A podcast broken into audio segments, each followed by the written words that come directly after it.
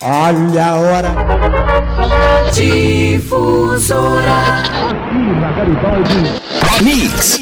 87,9. 100 anos de rádio no Brasil. A história em Laguna. Rádio Difusora. Montar uma rádio não é fácil. Na década de 40 era um desafio, mas não era impossível. Foi assim que, em 43, a partir de um serviço de alto-falantes, Nelson Almeida começou a história daquela que seria a Rádio Tupã. Para isso, se associou a Erotides Guimarães e Carlos Cordeiro Orne. No meio do caminho, a estação teve que trocar de nome e foi a primeira prova de sua audiência. Pelos microfones foram pedidas sugestões de nome e a maior parte das correspondências indicava apenas um, que foi o escolhido. Por isso, em fevereiro de 46, foi oficialmente inaugurada a Rádio Difusora. Rádio Difusora. O prefixo foi concedido em novembro, ZYH6, em 970M, com alcance em todo o Sul, o que lhe garantiu o título de a mais poderosa. Filho de Carlos Cordeiro, Carlos Araújo Orne fala um pouco sobre essa época. Meu pai foi sócio proprietário dos serviços de alto-falantes Tupã. Ele, Erotides Guimarães e Nelson de Paula Almeida. Isso ocorreu em novembro de 1940 e três, se não me falha a memória. Foi por, por pouco tempo, porque logo em seguida veio a ideia de instalar uma estação de rádio mesmo. E daí nós, digo nós porque a difusora faz parte da minha vida.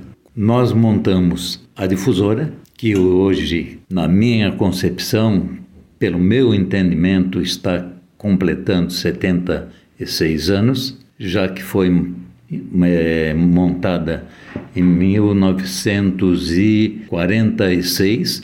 A princípio, ela entrou no ar em caráter experimental e logo em seguida passou a funcionar com concessão fornecida pelo antigo Departamento de Correios e Telégrafos. A história registra que o primeiro locutor da emissora foi Edgar Bonassis e a primeira mulher ao microfone foi Ivone Silva. No começo, a rádio tinha de fazer pausas durante a programação para resfriar o transmissor. Queimar uma válvula naquele tempo era sinônimo de dor de cabeça. Só que isso foi deixado de lado na primeira grande cobertura da mais poderosa, que foi justamente o júri do caso do Dr. Santiago. A rádio transmitiu diretamente do Fórum da Comarca, sem perder nenhum detalhe. Ao final, a comemoração. A difusora afirmou grande posição junto à sua audiência e o transmissor não queimou.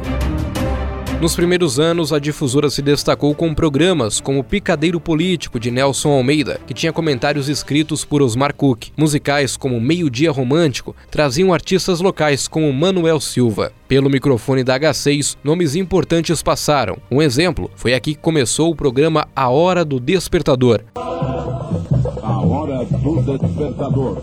Bom dia, Brasil! Polidoro Júnior, filho de Daquir Polidoro, o criador do programa, fala sobre isso. O pai contava em casa a gente era pequeno, né? Que era um programa informativo, tinha um pouco de música, esportes, feira, a informação dos produtos da feira do dia, verdura, legume, frutas, tudo, tudo de informação para dona de casa. E era um programa de uma hora, das seis às sete da manhã. Depois ele acrescentou o próprio despertador, alguns instrumentos com muito barulho, né? O pai dizia: "Vamos acordar, pessoal, tá na hora. Não perca a condição, olha a hora". E era assim que ele ia comandando o programa, que foi um sucesso. Depois ele retornou para Florianópolis, contratado pela Diário da Manhã, ficou décadas no ar, até finalizar quando a RBS comprou a Rádio Diário da Manhã. Então, A Hora do Despertador foi um programa único, criado por ele e que foi um sucesso total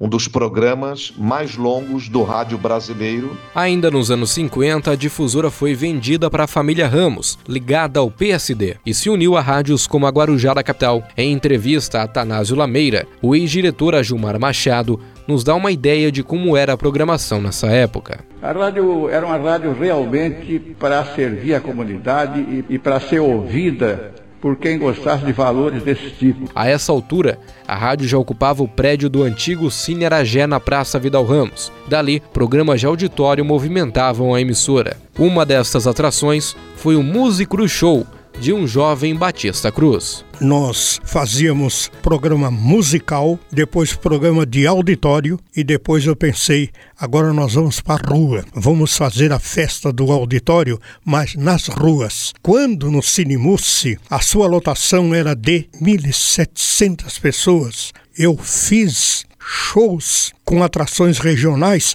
para mais de mil pessoas. O povo gostava disso. O povo passou a deixar de lado, assim, no fim de semana, a televisão. É, passou, passou, deixou e veio para o rádio.